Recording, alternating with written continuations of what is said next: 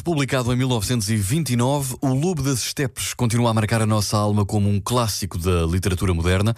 Harry Aller é um lobo das estepes selvagem, estranho, tímido e alienado da sociedade. O seu desespero e desejo pela morte atraem-no para um submundo encantado e sombrio. Através de uma série de encontros obscuros, alternadamente românticos, bizarros e selvagens, o misantropo Haller começa gradualmente a redescobrir os sonhos perdidos da sua juventude.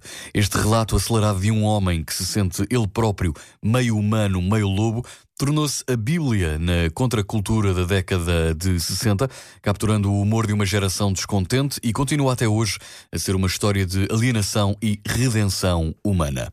O Lobo das Estepes, de Herman Hesse. Um livro que nos transporta para um mundo novo. Livro de bolso M80 Extra com Gonçalo Câmara.